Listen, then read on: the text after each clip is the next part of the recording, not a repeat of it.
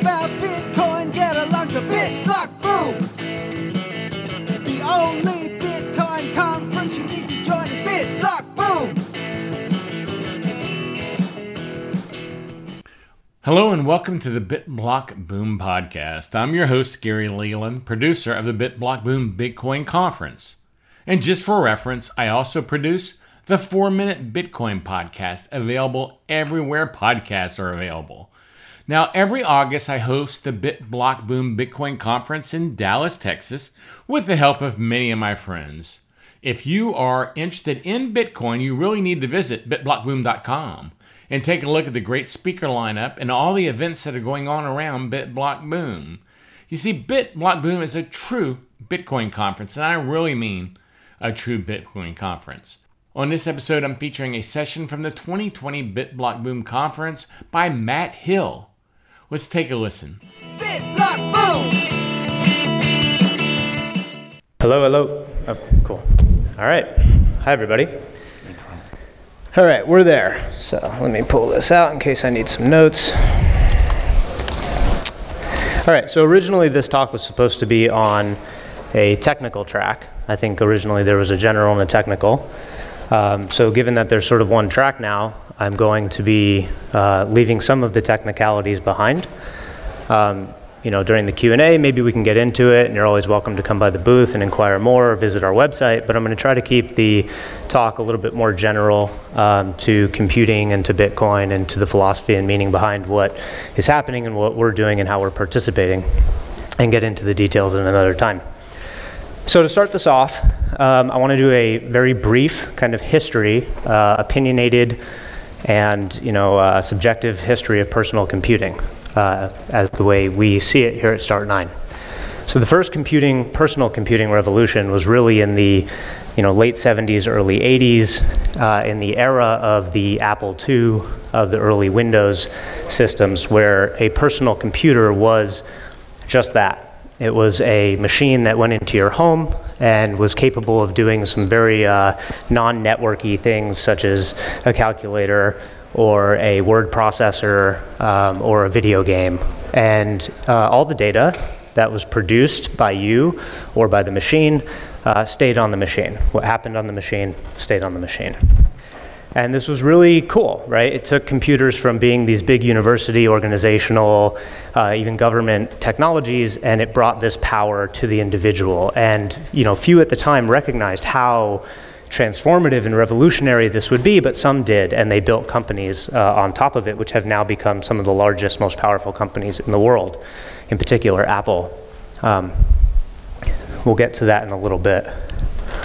So the second computing revolution was the recognition, came about through the recognition that these devices were powerful, but could be much more powerful if networked together.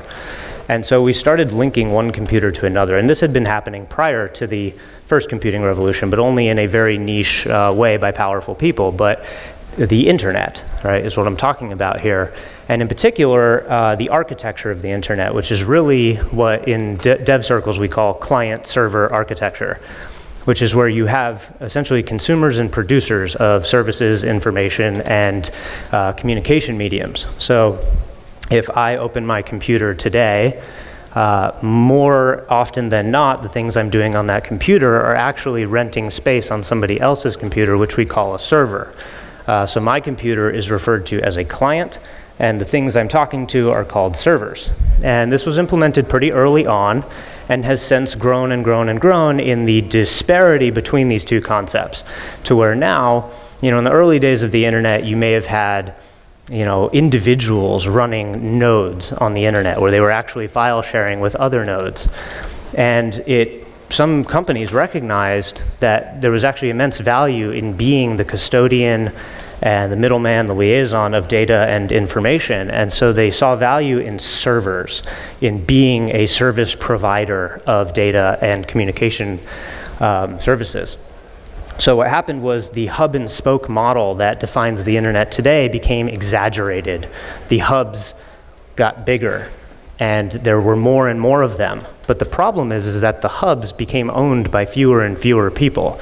Until today, almost everything that you do on what we call the internet is flowing through in one way or another a very, very small group of organizations in the world, right? I the, the four big ones that we know most, more often than not are Apple, Microsoft, Google, and Amazon. Uh, but there are others, and not many of them, uh, to where most of the internet rides on these server farms run by these companies. And this is all fine and dandy, uh, and was actually really cool that it happened because look at what happened to the world. Suddenly, I could you know, information share with somebody on the other side of the world with the flick of my finger, and I don't need any technical expertise.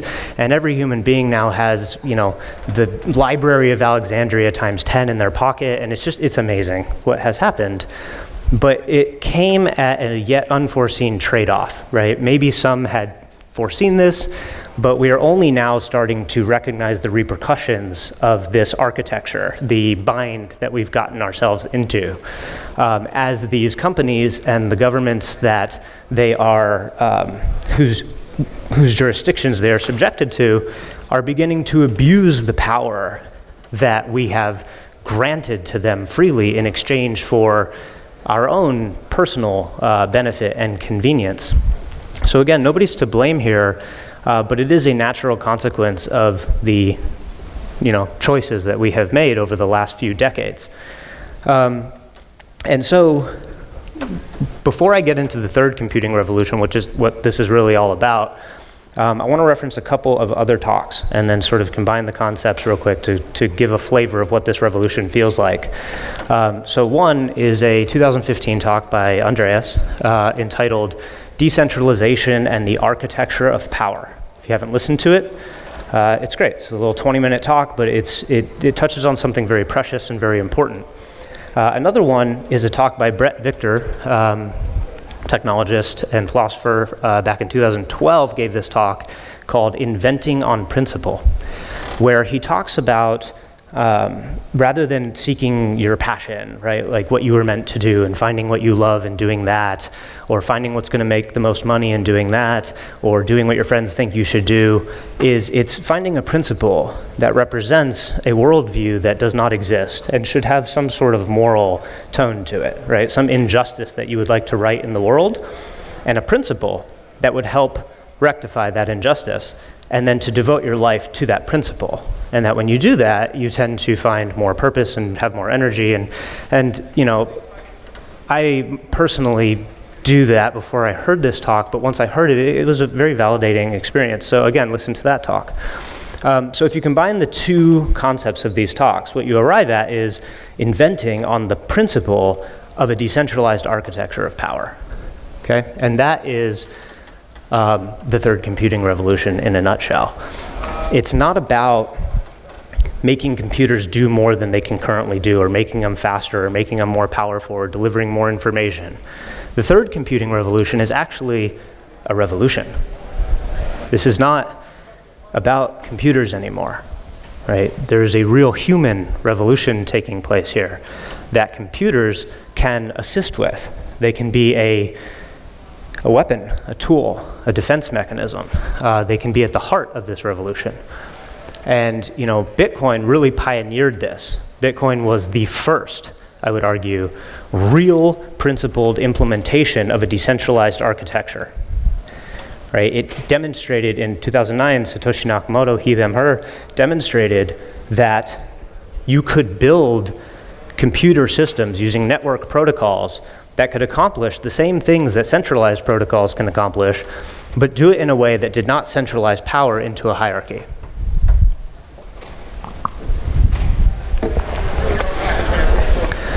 So here we all are, over a decade later, celebrating in a way uh, Bitcoin, also recognizing that there's a long road ahead of us.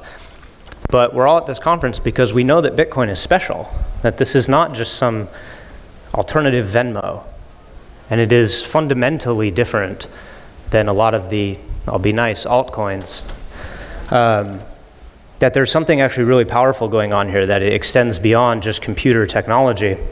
And so, the way I like to think of Bitcoin in my, in my own worldview and in what, what we at Start9 are trying to accomplish is that it's like, the, it's like the hero of the army, right? I like to think of it as like, you know, the Troy and Greek mythology, and it's like, you know, everyone's chanting Achilles, you know, as he's running onto the battlefield to fight the, you know, to fight Hector and the Trojan army. And it's, well, a lot of what people forget is that Achilles got there on ships and had an army and a team, right, and other weapons, that there were archers standing behind him.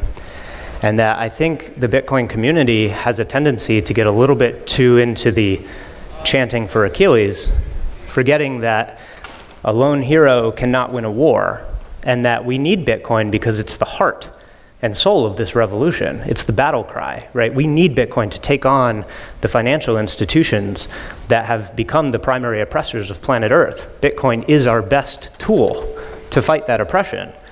But what about messaging? What about your pictures? What about email? Right? What about your passwords? So much of your life exists on the internet. It has nothing to do with Bitcoin.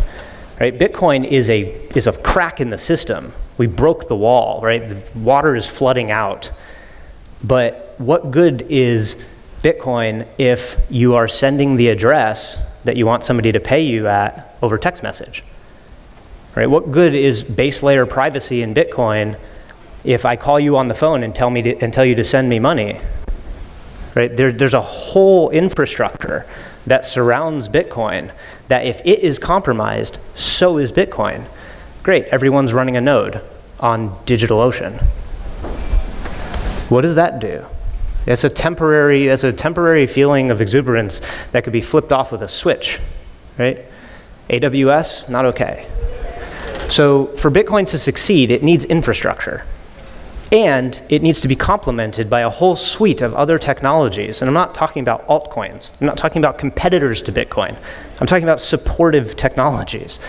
Right? We can't just sit back and hope Bitcoin conquers the world. Bitcoin fixes this is not an okay phase for, uh, phrase forever. It's like it doesn't. It starts it. but we need to help it. So the third computing revolution is about taking the hub and spoke model of the internet and shattering the hubs into a million little pieces and putting one in everybody's home. And I'm not just talking about a physical device that we happen to sell, right? This is not just a sales pitch. But I mean it. We have to get off of the cloud. We spent 20 years putting all of the world's information and communications infrastructure into the cloud, which is where Bitcoin largely lives right now. If Bitcoin lives in the cloud, I don't care how strong it is if the cloud can be deleted. So it's time to break the hub and spoke model and start putting devices everywhere. And it's not just about hardware, right? It's about internet protocols. It's about networking protocols. It's about peer-to-peer technologies, everywhere from text messaging to me storing my, again, you know, I take some pictures with my phone. Where do those pictures go? They should go to my own server, not to AWS. How much time do I have? Is this a countdown? After this, I have five minutes. Okay, great. All right, so really quickly, I would like to get into something that dovetails off of this, the idea of a revolution, and, and which is what I believe we are in right now, and I think most people in this room would agree. Maybe early stages, but this is this is not just technology. Like this is going to be a fight. Um, little known to most people, I was a film major in college. Um, emphasis in writing, college is useless. Um, however, I did learn something about cinema that I think is relevant here, which is there's this concept uh, around what's called first, second, and third cinema. Um, and these were used, these concepts were developed uh, in the 20th century when cinema was an extremely powerful por- force for political organization. Now, it still is, okay? But propaganda during World War II was like how you won the war. So, cinema, the, the motion picture was this extremely new and powerful thing. And it was divided into these three categories. It's one way of looking at it. There's tons of ways to organize anything. First cinema is the cinema of the state. It is the cinema of the, uh, the power that exists, okay? Not necessarily the state, but of the company, of the, it's, it's trying to maintain the status quo. It's trying not to change. This is Hollywood. What comes out of a Hollywood studio is very much designed to reinforce the status quo socioeconomically of whatever jurisdiction it was released in, which is large, more and more becoming global. Second cinema is what we most commonly refer to as like indie films, right? These like hobbyist projects, either art projects or, you know, counterculture, like, you know, fuck the state projects. But they sort of live at this layer of consumability, right? They're edgy, they're new, they're controversial, and they're profitable, potentially. So what do they do? They get scooped up by the first cinema, right? First cinema goes over and it just eats them right up and it takes all their aesthetics, right? Think of the goth movies from the 90s or something like that, and suddenly it was like every movie was coming out of Hollywood. It just it stole all the aesthetics, all the leitmotifs from these second cinema um, examples and just turned them into machines of the state, into machines of the existing power structure. And so it's not enough right? And so the concept of third cinema comes up. And what third cinema is, is it is the holy other, not H O L Y. W H O L L Y, right? It's completely other. It is unconsumable. It's like poison to the state. It's poison to the to the existing power structure because it's essentially antithetical at the base. Uh, an example of third cinema is a movie called Battle of Algiers. Um, this was a, a, narrative film, two and a half, three hours, pretty long, that circulated through Algeria during the French occupation. And it was the story of a particular segment of Algeria that successfully resisted the French in a few guerrilla battles. And rather than just telling the story, the movie actually advocated for action. It was like a how to video. And so it circulated. And everyone who watched it, next thing they knew, found themselves with communicating, found themselves communicating with other people who had also watched it and forming cells. And those cells started enacting tactics that were promoted by the movie against real French soldiers. And it ended up being a, depending on your perspective of history and where you live and who you support, it ended up being a successful revolution in that the French walked out with their tails between their legs. And this movie had everything to do with it, right? It was not something that the French could usurp and use against the revolutionaries. It was something that they had to try to cancel um, because it was fueling the revolution. And so that always stuck with me this idea of being wholly other, of being something completely unconsumable, of being totally antithetical to affect change. And, you know, as a technologist, I apply it to technology, right? Bitcoin is completely undigestible. right? It, it, cannot be consumed by the existing financial system. They are trying desperately to do that. They're taking every aspect of Bitcoin, every buzzword they can find attached to it, and just adding it to their own marketing. And they're building out entire teams. One of my dear friends is a, oh man, I can't call her out. Okay. Um, at a, works for a big financial institution that's trying to do blockchain and is just miserable about this and just being like, these people are literally spinning in circles, just saying the word blockchain to each other. And there's nothing else happening. And they, they all just pretend like something's happening. And it's like, because Bitcoin, you can't do Bitcoin. It is completely over there, it, it doesn't fit in anywhere. And I just love that idea. I absolutely love it. And so we decided to do it too. um, but in light of what I was saying earlier, it was like we decided to do it in a complementary way, not a competitive way. Why compete with Bitcoin? It's the hero, right? Let's help it out. So we got together and started talking about this. What does Bitcoin need? How can we be of help? And what we found was not just that we could be of help, but that we could be in, integral, that we could actually be a part of the story in a major way, or somebody like us, right? Who did this the particular company doesn't matter, right? We teams need names and organization and you know communication, but we just want to see Bitcoin live on a decentralized infrastructure complemented by decentralized and open source self-hosted technologies. And so that's what we do every day. Um, so real quick, I'll get into that. So what do we do? Um, I will stay away from the product pitch and just talk about kind of like how we strategically are going about building a company that is uncancelable um, in, as a goal, as an objective. Are we cancelable today? Bet your ass. Okay? Somebody walks into our Denver office that's listed on, on the Secretary of State and says, Stop doing what you're doing, and we go, Okay.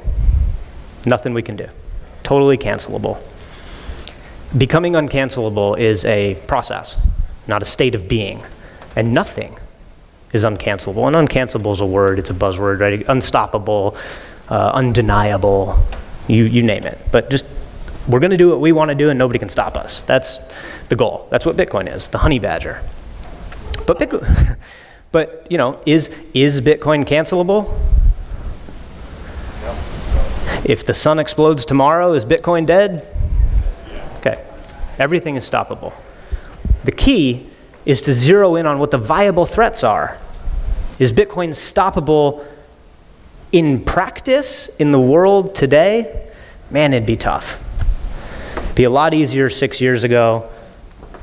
China and the United States get together today along with everybody else and crazy things, and maybe. Who knows? Right?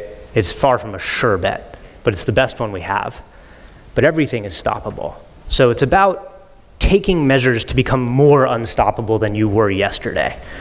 And Bitcoin was born in a very odd way, right? Like most things are, are not born by you know anonymous creators dropping things on the internet, and it is a, it was it was beautiful, beautiful. But um, you know we are striving for a similar kind of existence in the future but as it stands, we are a small startup company trying to, uh, you know, help out in any way that we can, and we're a poor little cancelable thing in Denver.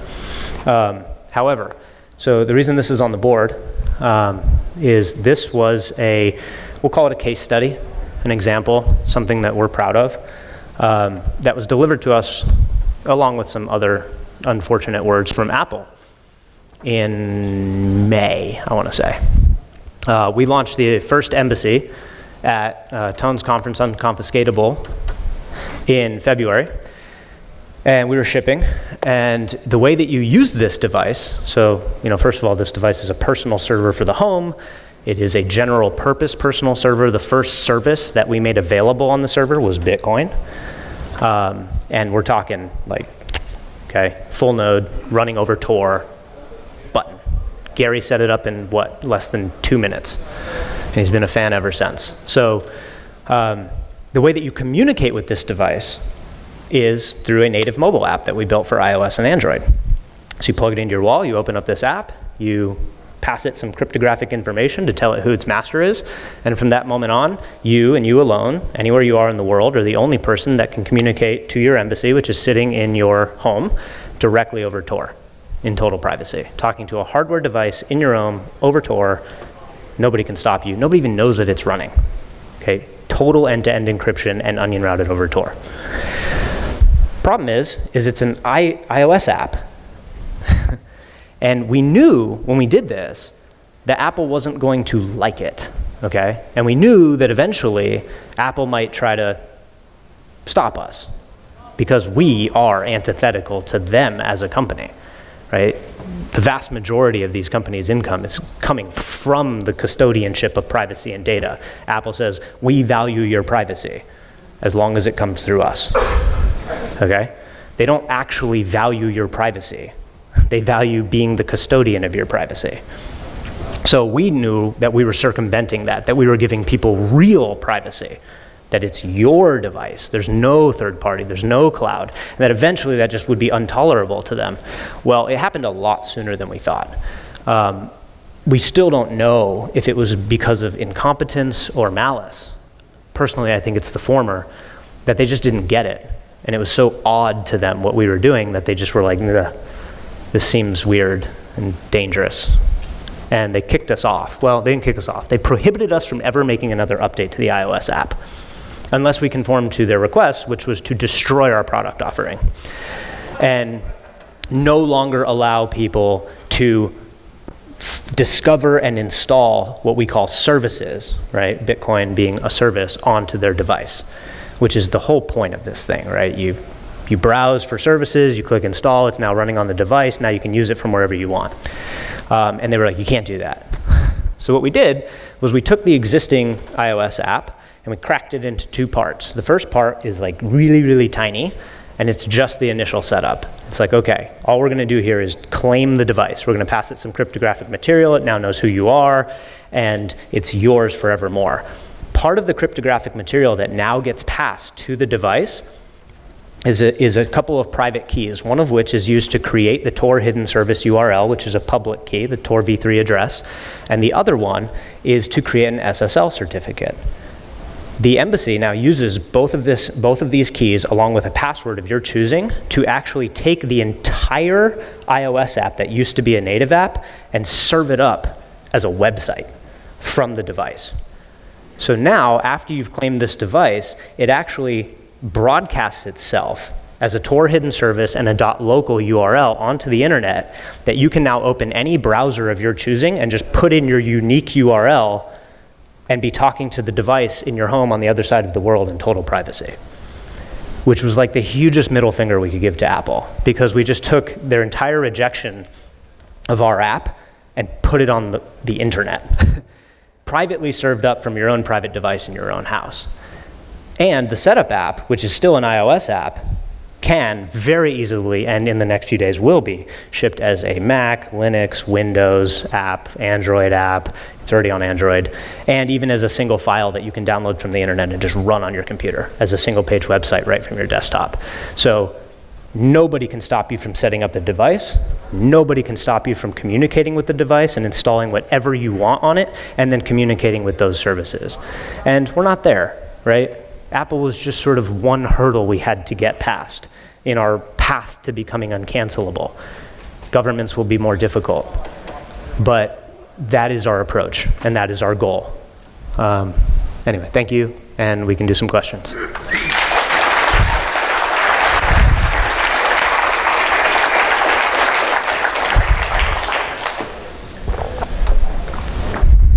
So, are you prepared to respond when Apple or Google offers you $3 billion to sell your company and then they control it? Yeah, fun. Um, I look forward to that day. Um, so, great. So there's a couple things there. One is, you know, what if what, what prevents Apple and Google from just doing this, from coming out with a personal server for the home and just blowing us out of the water with all their capital and marketing engines. Uh, number two is what prevents them from shutting us down through incentives, right? By literally just temptation. Um, the first one's really easy to answer, which is that they would never invent a product unless they thought it was actually going to like totally become the next big thing beyond anything they currently do. Companies don't invent products that cannibalize their other products right? Apple, their whole essence, Google's entire essence, is being the custodian of privacy. It's the cloud. So why would they make a device that kills the cloud? Um, so we're not too concerned about them like competing with us. Um, we are concerned about them trying to buy us for a few billion dollars and shut it down. Um, but here's the deal is the manner in which we're going about this probably would make that a very unlikely scenario because um, the software is available, right? Like, there's not a lot to own here, right? A, the riddle of the future, the conundrum of, the de, of open source self-hosted software is how do you make money? Right? Bitcoin found this weird little crack where it's just like, oh, we'll make a coin, right? It's, it's part of the system itself, and then all the shitcoins proliferated, being like, oh, we can make money too. Um, so part of our challenge is going to be how to do this in the manner that is uncancelable, decentralized, and open, and still find a way to insert ourselves either as a you know customer support or convenience. And we have we have some good ideas, and it's an evolving uh, thing. But that's not something Apple's going to want to buy, right? They want to buy something that's entirely proprietary, backed by patents and closed source software, and that's just not what we're going to be. So I don't see it happening, um, and that's that. Yeah. Hey congratulations. I'm really excited about the future of this because really what I see is as society collapses and we're starting to move into more of a black market, uh, we're going to need services like yours to communicate. It's going to be, uh, mm-hmm. the circumstances of the collapse will lead to the necessity for your type of product. And I yep. really applaud you for starting this whole really uh, yet next revolution. Thank you. Thanks. Appreciate it. Um, okay. Uh, I'll make one tiny little comment on that, uh, which is that we are very much going the platform route. Like we, we very much are trying to be the convenient pathway uh, for an individual to have a personal server. We, our operating system is our primary value add that allows them to browse and install services. We don't want to make those services. In fact, we don't need to make those services. The world of open source, self hosted software is richer than most people can imagine. It's been decades of extremely passionate individuals and teams, oftentimes working for nothing, off of pure ideology to build these incredible technologies that end up cooped up on GitHub behind a README that nobody can follow. And it is our intent as a company not to compete with those services, not to come up with our own messaging protocols, not to compete with Bitcoin, but to provide these things with a platform that will unleash the floodgate of open source software unlike we've ever imagined. That is our goal as a company.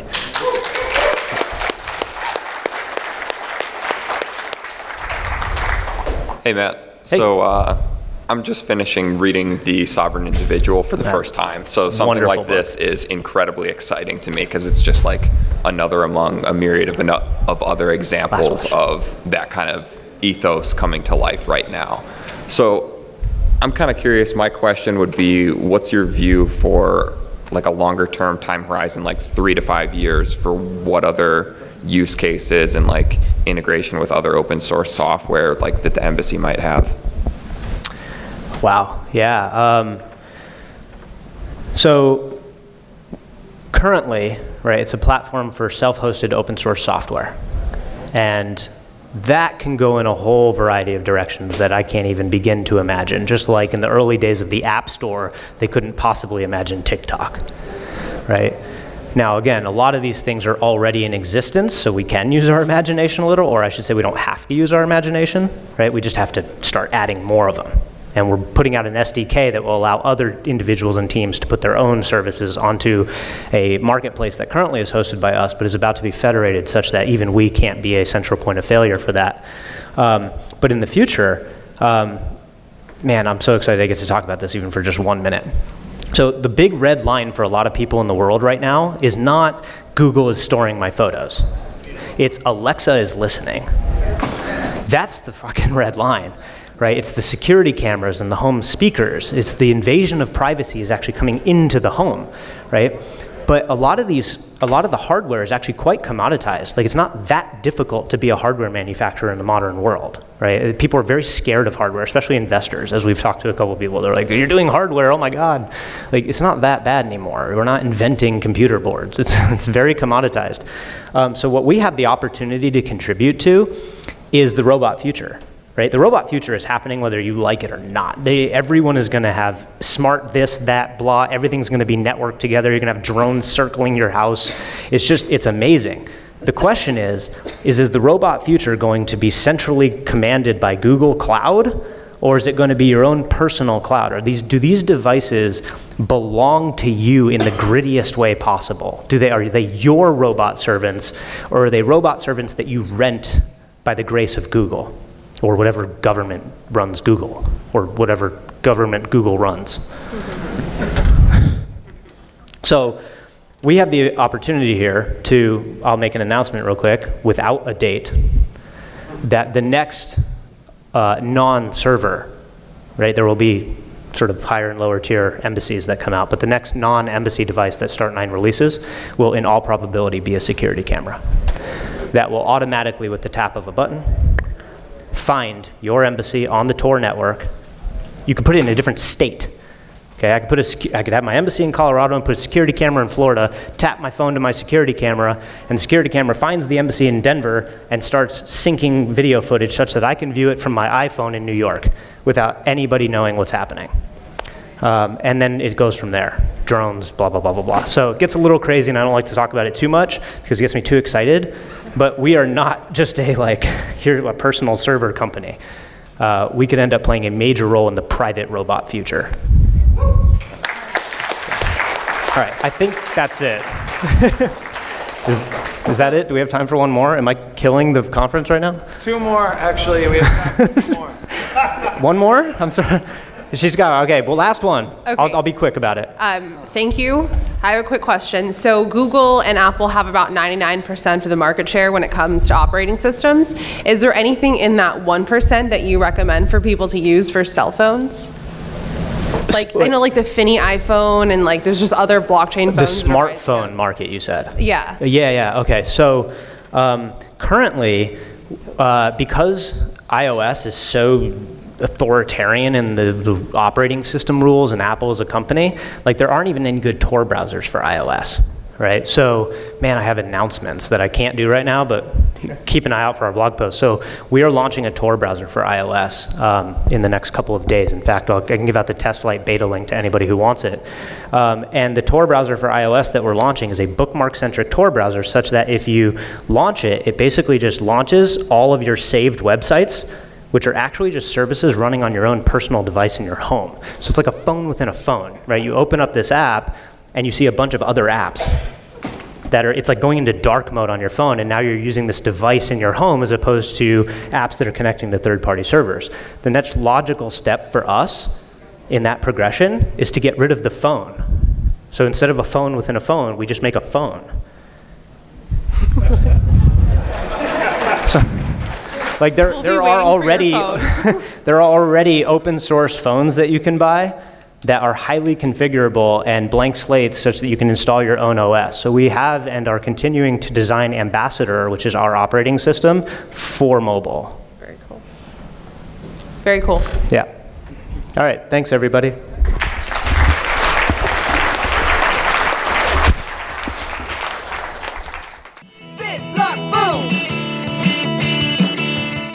Thank you for listening to the BitBlock Boom podcast. If you enjoyed this episode, please leave us a review and share the podcast with your friends. Make sure and take a look at this year's lineup of speakers at bitblockboom.com. And if you use the code COUSINS, that's C O U S I N S, when purchasing your conference tickets, you'll receive 30% off the price of a general admission ticket.